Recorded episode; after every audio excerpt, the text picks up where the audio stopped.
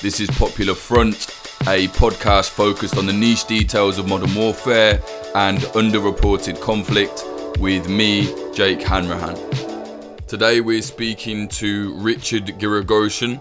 He's the director of the Regional Studies Center in Armenia, and he's going to be talking to us about the recent border clashes between Armenia and Azerbaijan. Now, these are different because they didn't take place where they usually do in Nagorno Karabakh, a contested area between Azerbaijan and Armenia. They took place uh, along the country's border properly, so it's a very interesting situation. If you like what we're doing at Popular Front, please do consider supporting us at patreon.com slash popularfront or you can go to popularfront.co slash support.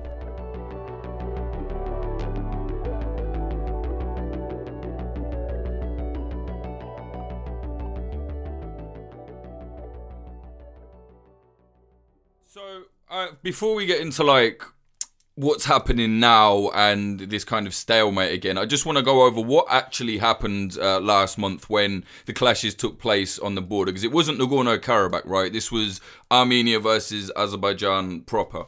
Well, basically on uh, Sunday, July 12th, um, the Azerbaijanis launched a very limited campaign designed to take control of a hilltop that is fairly strategic in terms of overlooking roads on the Azerbaijani side.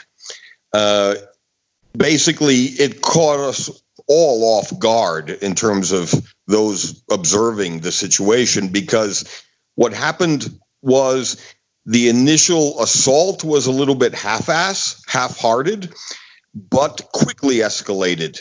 And it was more based on misperception and miscalculation than any professional military logic. And then it lasted for a good four to five days, where they attempted two more assaults, trying to at least take control of this hilltop. Now, the Armenian side was caught unprepared, but was basically um, endowed with the advantage of the defender and had a tremendous advantage in terms of terrain and topography and fairly easily repulsed the offensive. But it also triggered an escalation of battle space in terms of bringing in a tank, only one, mind you, and artillery, and capped or topped off with uh, UAVs, with drone warfare. Right, and there's not normally that kind of equipment in that space, right? It's generally quite a quiet area. Was it Tavush, was it? Yeah. In other words, that border area is a hotspot only in terms of sporadic sniper fire mm-hmm. to violate the ceasefire in effect. But it generally does not involve any military campaign for territory because it's been you know 300 kilometers away from Nagorno Karabakh, where the real dispute is centered. And this is why it was really driven more by politics in Azerbaijan, frustration, justifiable frustration over over diplomacy, and an attempt to actually, by force of arms, kind of up the ante, if you will. So it wasn't just about Armenia. It was much beyond Nagorno Karabakh, was also a message to the international community and a message to the mediators. Right, and when you say that, you know, the Azeris started this this small offensive, what did they actually do? Unlike Nagorno Karabakh, this was uh, designed to regain an element of surprise that's been missing since the April 2016 fighting over Nagorno Karabakh. And it was not preceded by any real reconnaissance nor any kind of uh, artillery barrage. Rather, it was this rather comical, from an American perspective, uh, driving close to the hill, literally in a civilian vehicle designed to probe and test reaction. It seems that the intelligence uh, was faulty In other words, the Armenian defensive positions were much stronger than anticipated. And this is why it quickly turned from the comical or the farcical into the deadly. Because once committed, for the Azerbaijanis, it was uh, difficult, if not impossible, to disengage. Right, and so they got warned from what I read. The the Armenians said, "Look, you got you got to go away," right? But they came back. Oh yeah, and they came back, and then uh, they tried on three separate occasions to retake this hill. Now, having said that, as usual, there is not a black and white uh, dimension. In mm. other words, my criticism militarily is it was the Armenian side that also provoked in two ways. One is by enhancing their defensive fortifications on top of the hill. That was a bit of a provocation. In other words, that was a changed landscape from usual. Uh, secondly, the Armenians, after the first day of fighting, into the second and third day, were kind of trying to reestablish deterrence by almost um, almost an overreaction in terms of punishing uh, for the offensive. And this is both bluff and bluster, but also in terms of uh, firing on uh, and downing the UAVs, which is also unusual. Yeah, and it went on for a few days, right? And there was several uh, soldiers killed. What happened? They came to a ceasefire, or what? Well, here's the interesting thing: is unlike the April 2016 fighting, which was the most serious, mm. there were two differences. One is, uh, unlike the five days of fighting back in 2016, this time after four days of fighting, uh, it was only the parties on the ground, the local commanders, who basically recognized the deadlock or the stalemate and ceased firing. There was no international uh, engagement or mediation. Russia was actually reacting and responding, but not managing the situation. The second big difference was the Azerbaijanis lost four mid level uh, ranking officers, majors and colonels, and one general, which is extremely unusual for such a frontline skirmish. Why was the general up there, do you think? I think it was more about politics within the mm. Ministry of Defense, uh, probably pulling like a Norman Schwarzkopf kind of, you know, or a Patton kind yeah. of ego, ego over caution. But but not just the general. I mean, losing colonels and majors in such a border skirmish is very unusual. Yeah. So, with all bearing all that in mind, like what you know, for the Azerbaijanis, it was a big problem. Like it's a big mess now. Why do you think they struck there instead of Nagorno Karabakh? Like you said that there was a lot of political stuff going on. Um, maybe you can explain that a bit for us. Well, I think in many ways they sense probably based partly on a misreading of the situation. They sense a degree of weakness in the Armenian government of today that is actually exaggerated. In other words, the Azerbaijanis have become increasingly overconfident, both militarily, but also in terms of a misperception, sensing an opportunity of weakness uh, within the Armenian government that frankly does not exist. So I do think this was lashing out at Armenia proper. It was also sending a message in a justified way of their deep frustration from the lack of progress over the peace process with Nagorno Karabakh conflict, where they negotiate directly with Armenia rather than Karabakh itself. Now, what this also means is the danger and risk looking ahead, where no matter how justified diplomatic frustration can be, to manifest into force of arms greatly enhances the risk matrix. And what we see in terms of threat misperception is this is a dangerous escalation that could quickly spiral out of control. And inherently based on miscalculation rather than sound military science or logic. Right, and do you think that's different then to what happened in 2016 because that did spin out of control very fast? But I don't know, do you think that was more calculated?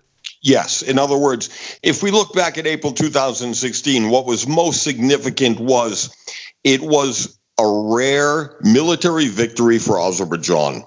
And to their credit, it was a victory because it was a limited mili- military campaign with limited objectives and clear objectives. Their desire was to simply seize and secure territory in and around Nagorno Karabakh. And in many ways, unlike the past, where they would attack just for the sake of attacking. This was professional and more uh, calculated, more planned, unlike this recent fighting. What it also represents is the changed landscape in two ways. One is there is no longer any real deterrence. No one and nothing is really preventing Azerbaijan from consistently resorting to the force of arms. And there's also no longer an element of surprise, which also militarily makes such offensives much harder to do. In this context, another change or difference is unlike in 2016, I'm more concerned now because with the COVID 19 crisis, we have a much more vulnerable population on both sides of the border. In other words, Armenian and Azerbaijani villagers, civilians, have been forced to stay at home, are much more exposed and vulnerable in, in the face of renewed hostilities. And moreover, if we look at the geopolitical context, this is a World War I style potential conflict that will compel or force a response and a reaction by several larger regional players. Russia and Turkey, obviously, but mm. even Iran would be uh, confronted with a challenge in terms of whether this continues to escalate. And militarily, it's logical now, after this de- deadlock or stalemate, to expect a further increase in tension through the summer months and look closely after the joint military exercises between Turkey and Azerbaijan, a dangerous degree of overconfidence where the Azerbaijani side may be further emboldened to bring an attack also against Nagorno Karabakh proper. Yeah, well, this is I've spoken to so many people about this because I've like I read Black Garden years ago and I've been fascinated with uh, Nagorno Karabakh ever since. And I've said to so many people like you might not even know about this conflict, but it's like you've said, if it does flare up, it's not just going to be contained within those borders. All of these people are going to get involved. Um, Russia, I mean, Russia is in a weird position, right? I mean, correct me if I'm wrong, but I think they have like they have bases in Armenia, but are also supplying Azerbaijan with weapons. Well, here's the interesting, almost trivia aspect mm. of hmm. what makes this conflict so different and unique. On the one hand, Russia has emerged in recent years as the number one arms provider to all sides of the conflict, right. supplying Armenia and Azerbaijan. Ironically, Armenia gets discounted weapons, whereas Azerbaijan, especially because of its energy wealth, pays full ticket price for all weapon systems. What we see, therefore, is a dangerous arms race, increased and even surging defense spending in Azerbaijan, and like boys with toys, a dangerous accumulation of much more modern offensive weapon systems. But the second aspect of this that makes it so different is this is the only so called frozen conflict where Russia has no military presence whatsoever. There is no Russian direct control over events on the ground in the Nagorno Karabakh, which, on the one hand, makes Russia perhaps at risk for potentially seeking the insurance or the leverage of a potential future role, perhaps deploying Russian peacekeepers like it does in other hotspots. And we all know Russian peacekeepers, there's no such thing. And second, once deployed, they never go home. Interestingly, if there's one point of agreement between Armenia, Nagorno Karabakh, and Azerbaijan, it's all against, in unity, against the deployment of any Rus- Russian peacekeeping force. It's the only point of agreement. And at the same time, Turkey has greatly lost power and influence in the region, not just because of the aborted normalization process with Armenia, but because it was replaced by Russia as the primary arms patron for Azerbaijan. Mm. So this is also a new context. What's interesting, however, is the optimism. Militarily, as an analyst, I am impressed that this is a rare ceasefire agreement in Nagorno Karabakh that has no international security guarantee whatsoever. It's a rare achievement of a ceasefire being upheld simply by the parties to the conflict themselves. Mm. Even the monitoring is weak, symbolic at best, without even one UAV uh, at the disposal of the so called OSCE monitors. It's a joke.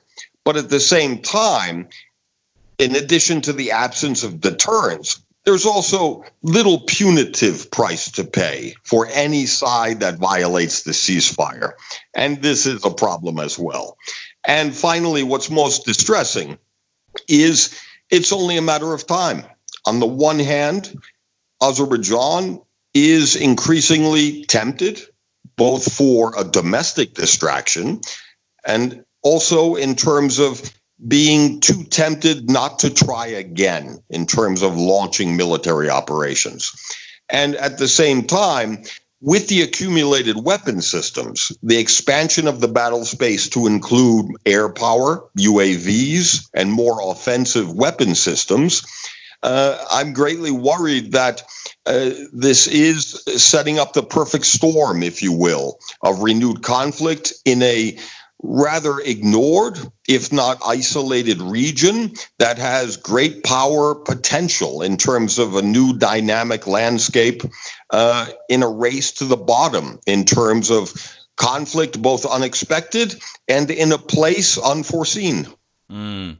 And what is happening politically right now in Azerbaijan that they thought now is a good time to do all this? Well, on the one hand, there's a sense of almost running out of time. Mm. Uh, like Syria years ago, there was a, a passing of power uh, from pre- from presidential power from father to son.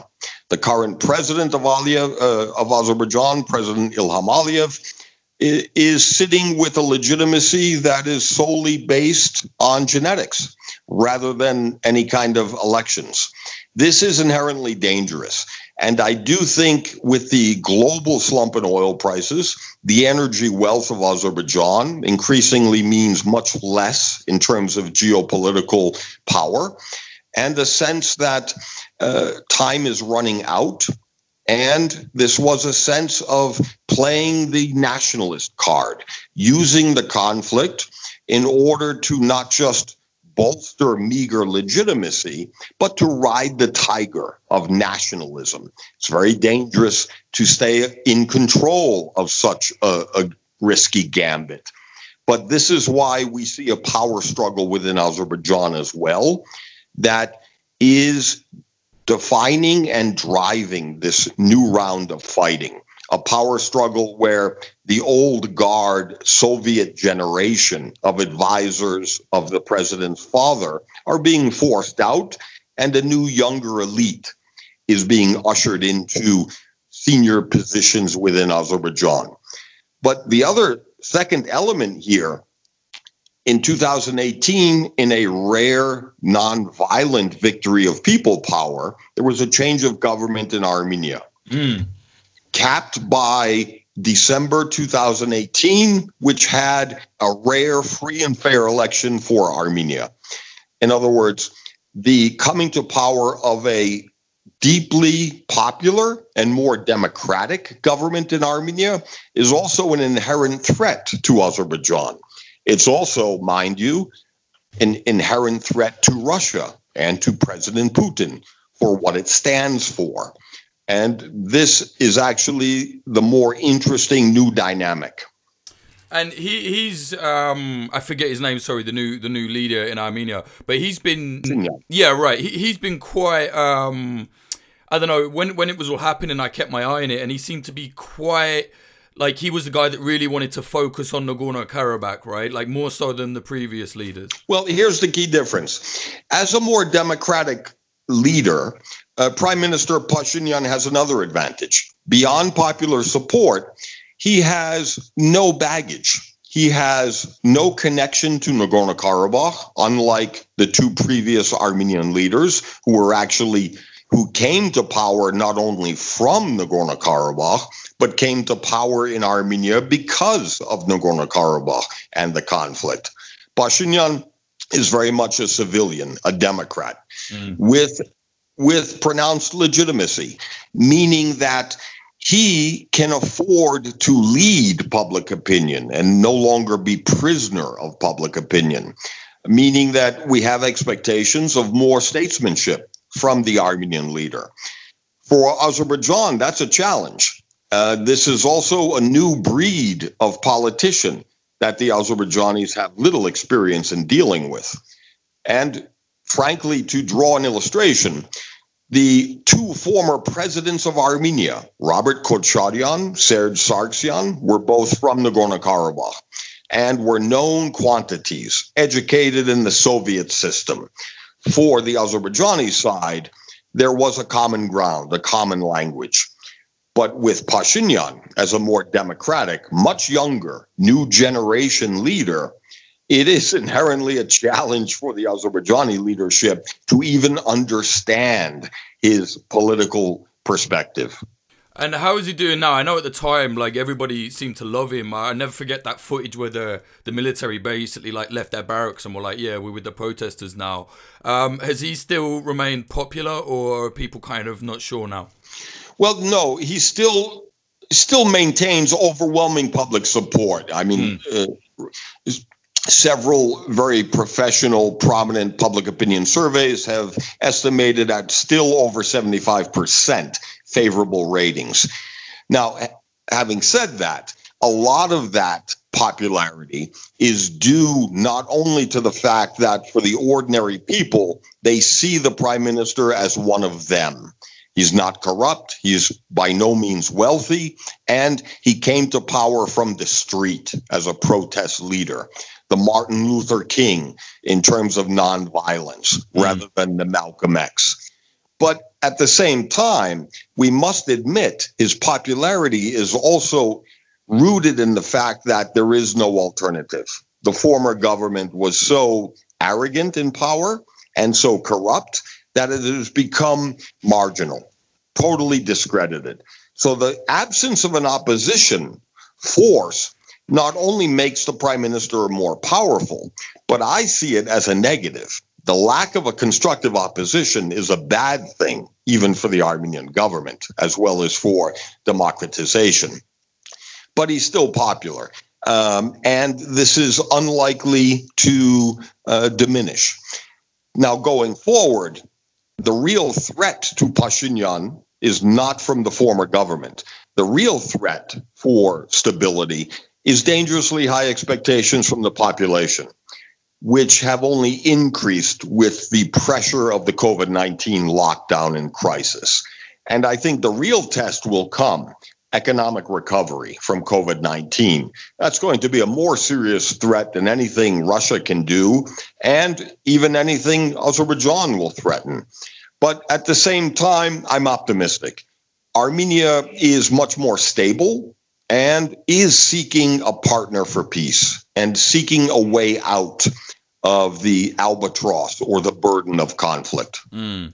Um, and what do you make of these new? Um, I don't even know what to call them, to be honest. I, I, guess scare tactics on Twitter. The Azerbaijani Ministry of Defense have been posting these outrageous kind of photoshops, but they've been saying like, yeah, Turkey is training with us, and there's certainly reports that Turkey is, um, you know, heading over to help out, you know, bolster up the uh, Azerbaijani military in terms of training. Do, do you think that's just scare tactics or what? Do you think it's I don't know something more? Well, to be honest, I'm a former instructor for the U.S. Army Special Forces. And from my own experience and expertise, these kind of amateur, primitive, cartoon like uh, demonstrations only demonstrate the weakness and mm. the lack of professionalism. So, if anything, it reassures me that we have no fear of an official declaration of war or any kind of sophisticated military campaign. However, I see the risk as even more deadly, and that is a risk of a war by accident based on miscalculation. Bluff and bluster not only reveals weakness, but also demonstrates a danger for unnecessary loss of life militarily. Do you think this time then, if, if it does kick off, like you know, it's looking like it possibly will do, um, do you think the international community will have the same response? Like in 2016, it was very very quick and kind of on point. Like yes, we can't have this, and like you said, with this one, it's been quite quiet. Obviously, we know a hell of a lot has changed uh, with the international community since then. What do you what do you think their response might be? I know it's hard to tell, but I think the response will be very different, and mm. for several reasons. First is let's be honest with the COVID 19 situation, uh, not only are many in the international community distracted, but perhaps even unable, let alone unwilling, to react forcefully to any renewed hostilities. Second, again with COVID 19, energy. Oil and gas are much less important geopolitically if we look at the changing landscape of the global economy. This also means that Azerbaijan has much less clout than it once did with British Petroleum and the oil companies. And the third difference here is just as this conflict is a very local conflict, but with regional potential and implications, I think the key to resolving the conflict, as well as the challenge to limit or mitigate the risk of war lies in the hands of local parties to the conflict and much less to the international community. And further, or lastly, the unpredictable nature of the Trump administration means that the U.S. has been uh, neglecting and even withdrawing from this region as a whole for a number of years now, meaning that there's only one surprise player here, believe it or not, it's the European Union mm. who was the only geopolitical pretender or or aspirant who were able to bring in the Armenian and Azerbaijani foreign ministers on a mediated video conference in the hours following the end of this escalation. No one else could do it. So I would not underestimate European Union engagement. Also, for Moscow, it's much more acceptable than, say, NATO or the United States. And as well, this is a reflection of Russian weakness and insecurity, not confidence and power. This is not Ukraine, nor is it Belarus in that regard in that respect, then t- thinking about what you just said, then do you think if um, and I know I'm asking like a lot of what ifs, but I think it's it's a potential, you know, like you said, a kind of powder keg. Um, but if if the the conflict does kind of kick off again, do you think that then Russia are actually gonna get involved like properly, or do you think they just kind of sit back? The same with Turkey as well. Like they always say, yeah, we'll come immediately, we'll be there for Azerbaijan, but they're stretched very thin right now in quite a lot of wars. Do you think this will actually have like uh, you know backing from these powers? Well, let's take Turkey first. Mm. Turkey was actually uncharacteristically rash and actually counterproductive in its response to the recent fighting. Uh, the Turkish president, who we all know is very much an impulsive character, mm. uh, actually affirmed Turkish support for Azerbaijan even before the facts were in. In other words, it was a blind embrace. Other more reasonable people in the Turkish government, including the foreign minister, have been a little more cautious and prudent. And the real fear for Turkey is not just the overextension, the commitments in Libya, in Syria, etc. The real danger is the little brother of the relationship, Azerbaijan, is in charge of Turkey's reaction and mm. and options. The fear in Ankara is that Azerbaijan may force Turkey into a conflict not with Armenia, but with Russia. And this is something that even Erdogan does not want. Yet another flare up of a confrontation with Putin. We saw what this meant couple of years ago with the Turkish downing of a Russian military aircraft. Mm. This will be a big deal. Now, turning to Russia, I think the real challenge in military terms, if we talk about teeth to tail, is the logistic nightmare. For example, Russia's deployment potentially into the region is an impossibility. Georgian airspace is closed. Azerbaijan would not open its airspace. It has no border with Armenia. In other words, the logistical challenge alone of any Russian intervention would be extremely difficult and would be dangerous. They would be vulnerable in terms of an overextended and vulnerable supply chain and logistical chain. At the same time, the Russian military base in Armenia is a Cold War legacy. It's hmm. along the border with NATO member Turkey and it's very much a plant the flag presence. It has no military capability other than uh, a, a, an Air Force squadron. But it seems very unlikely, especially in terms of terrain and topography in Nagorno Karabakh, where combat rotary wing uh, assets are much more applicable. I don't really think Russia can even move the assets into theater that it would need. That's a that's a good point. I didn't even think about that to be honest. The place where they are geographically is just not great. Right. It's like uh, an American invasion of Iran would be a, would be impossible. Yeah. Um, with that in mind, then, um, with uh, Aliyev, like a lot of people were out on the streets in Azerbaijan, basically saying, "Why won't you go to war?" Like it's very strange to see that. Normally, it's the other way around. Um, but do you think this is going to affect him if he doesn't kind of push back on this? It already has. In other words, when I referred earlier in our conversation to Aliyev's dangerous riding of the tiger of nationalism, this is what I'm referring to. For Aliyev, this was an unexpected, sudden outburst, a demonstration of national rage calling for war. So much so that thousands of demonstrators stormed to the Azerbaijani parliament. This actually shook the regime scared the leadership. In many ways, later, much of this storming of parliament was blamed on the opposition for attempting a so called coup d'etat. It hmm. shows the paranoia, but also the defensive stance. I think Aliyev is beginning to fall off his ride of the tiger of nationalism. And the other problem is in Azerbaijan, there's no steam valve for dissent it's so authoritarian. Mm-hmm. And even in recent weeks, there's a renewed crackdown on the marginal opposition as well as civil society. I think it's actually raising tension within Azerbaijan. And for me, the challenge to Armenian national security is from a weak, perhaps revolutionary moment in Azerbaijan itself.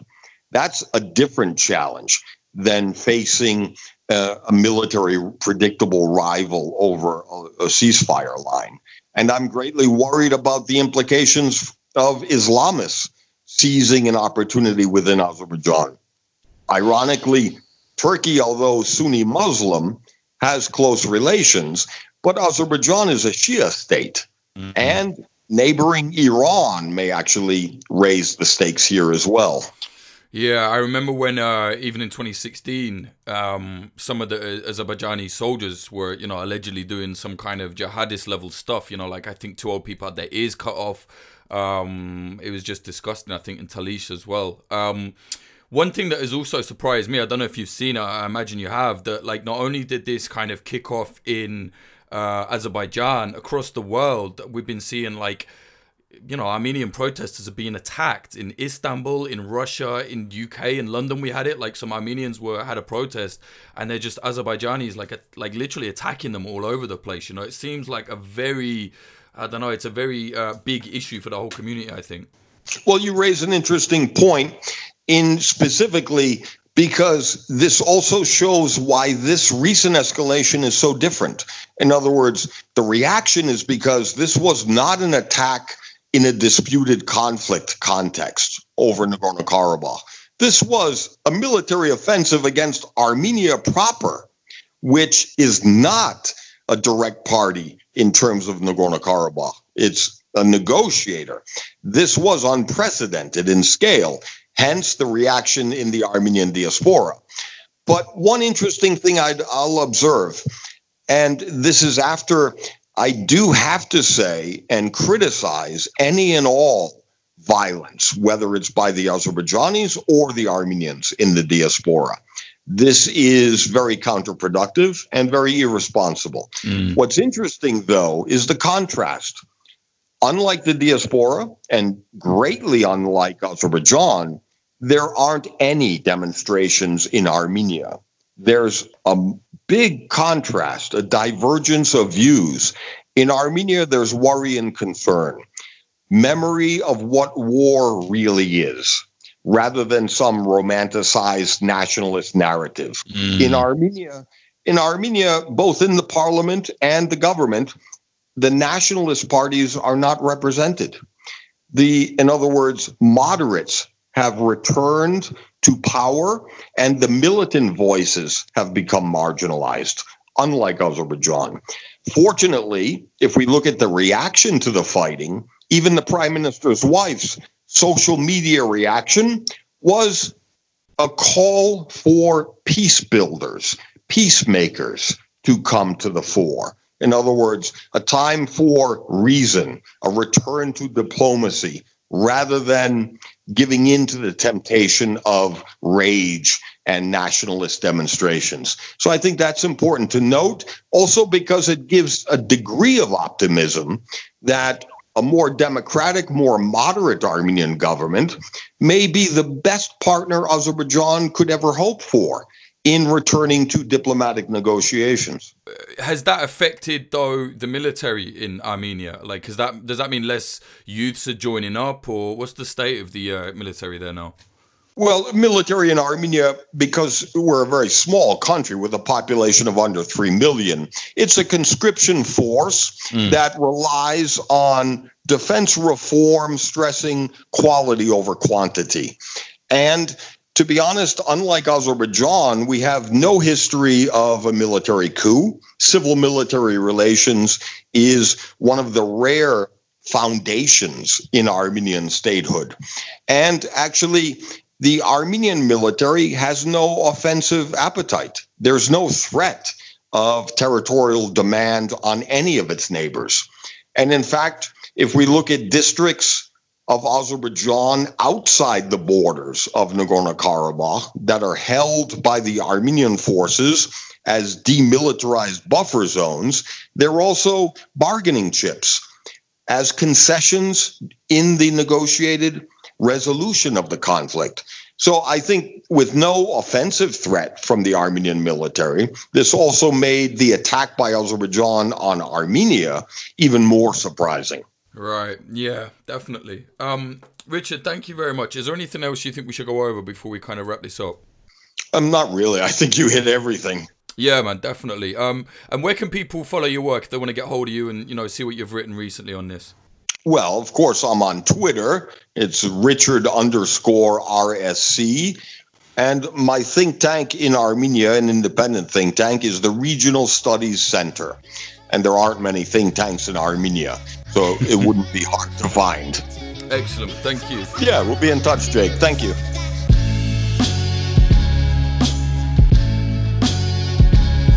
That was Richard Giragosian telling us all about the current situation between Armenia and Azerbaijan and why that might really kick off uh, anytime soon. It's not looking good. Um, if you like what we're doing at Popular Front, please do consider supporting us at patreon.com slash popular front. There is bonus episodes, access to the community Discord. Um, there's a video series now, which is like an educational series, basically trying to say to people like, look, here's some advice or tips on whatever, everything from what to do in an armed clash, um, what kind of you know, uh, bulletproof plates you'll need if you're on a front line, how to deal with yourself if you get attacked with tear gas or whatever in a clash. Uh, there will be filming tutorials. There will be how to identify certain weapons. There's going to be all sorts coming from people involved with Popular Front. That is a series called Too Cool for J School, um, and you can get that on the Patreon, Patreon.com/slash Popular Front. Uh, this episode was sponsored by Oracle Coffee Shop in Portland, Oregon, USA. They're an independent coffee shop selling only fair trade products. See them at 3875 Southwest Bond Avenue 97239. Tell them Popular Front sent you. Say hi to Frank for me. Um, this episode is also sponsored by Grindcore House a pair of independent coffee shops in Philadelphia, USA. There's one in South and one in West. Check them out on social media at Grindcore House. The episode is also sponsored by Propagandopolis, an outlet selling and informing people about historical conflict propaganda posters. Get prints at propagandopolis.com. Check them out. Um, if you want to follow us on social medias, you can follow me at Twitter. Uh, slash Jake underscore Hanrahan H A N R A H A N. I'm on there quite often talking shit and sharing news on various conflicts around the world. Uh, or you can follow us on Twitter at Popular Front CO. Um, YouTube, youtube.com slash popular front, or you can go to popularfront.tv. I'm working on a website just for our video content to host that there, but right now it redirects to the uh, YouTube. Um, what else? Instagram.com uh, slash popular.front fucking flying on the Instagram now. It's got like I think fucking like eighty thousand nearly followers. So it's mad. Yeah, it's doing well there. Um, we often post a lot of our merchandise stuff there first, just because it's that kind of audience, you know, very visual. Um, uh, yeah, so the merchandise as well is at uh, popularfront.shop. I know I've got about a thousand fucking um, websites at the minute. I don't really know how, how it's ended up like that, but there you go. Um, yeah, and as always, please do consider supporting us on the Patreon, patreon.com slash popular front. Thank you very much to the following uh, Patreons. They are Jav, Bastian Gemello Ritzmeyer, Ian Froish. Again, I think I might have said all of those wrong. Apologies if I have. Do message me and let me know. James Cully, Michael Acker, Ethan Reyes, Fitz Madrid, Joe Watt, Alex Northrop, Ed Coulthard, Johnny LaFleur, Clayton Taylor, Hugo Newski, Maxwell Burke, BIEN86, Anthony Kabarik, Don Wayne, Scott Hopton, Liam Williams, Fragile Feeling, Chris Cusimano, Sebastian, Degenerate Zero Alpha, Chris Davis, D.R., Trey Nance, Charlie, Olin Thorne, Amy Rupert, Rubicon, Prashant Singh, Azad, uh, Frank Austin, Amelia Me, Christina Rivetti, Moody Al Rashid, Bill Wilson, Emiliano, Andrew Hurley, Vida Provost, Brian McLaughlin, Ari from the Discord, Young Wasabi, Sarushe Hawazi, Tony Bin, Adam Berg Snyder, Scartoon Music, Stephen Davila, Patrick Bronte, Dan Dunham, Fletcher Tate, Chad Walker, Diana Gorvanek, Q Ball, Lawrence Abrahams, Peter McCormack from What Bitcoin Did podcast and Defiance, Emily Molly, Axel Iverson, Christopher Martin, Ryan Sandercock, Daniel Shearer, and Joanne Stocker. Thank you all so much. It's amazing to see how many people actually supporting on this Patreon right now. Like, it's incredible. When I started it, I was like, right, hopefully I can make some money to cover the show costs and then maybe you know if it gets bigger we'll maybe be able to do a documentary here and there. Now it's at a point where we're very quickly um, kind of about to hit a goal where if that happens then we're going to start doing a full-on popular front series a video documentary series um, which will also become like an audio doc series as well. Um, it'll be called bad signal the wars you, you won't see in the news. Basically i'll be going to these areas and filming like conflicts that are ongoing that you just don't ever hear about. Like mad, you know, like we spoke a lot about Nagorno Karabakh in this episode. You'll be seeing footage from there, um, maybe Libya, uh, plenty of other places. Rojava, again, there's like various conflicts within conflicts there that you, you just don't see about. Um, where else? In fact, I might even um, have a look because I've got. Oh yeah, like um, the Ambazonia conflict in Nigeria. That will probably be one. Um, I'm gonna have a look here because oh good, the search function isn't working. Okay, there we go. Um, yeah, other places would be uh, like Kashmir, maybe Congo. There's all sorts going on in the Congo. Like there's there's the clashes in the Congo are like outrageous. Um, you just don't hear about it. The Philippines, there's still a lot going on there.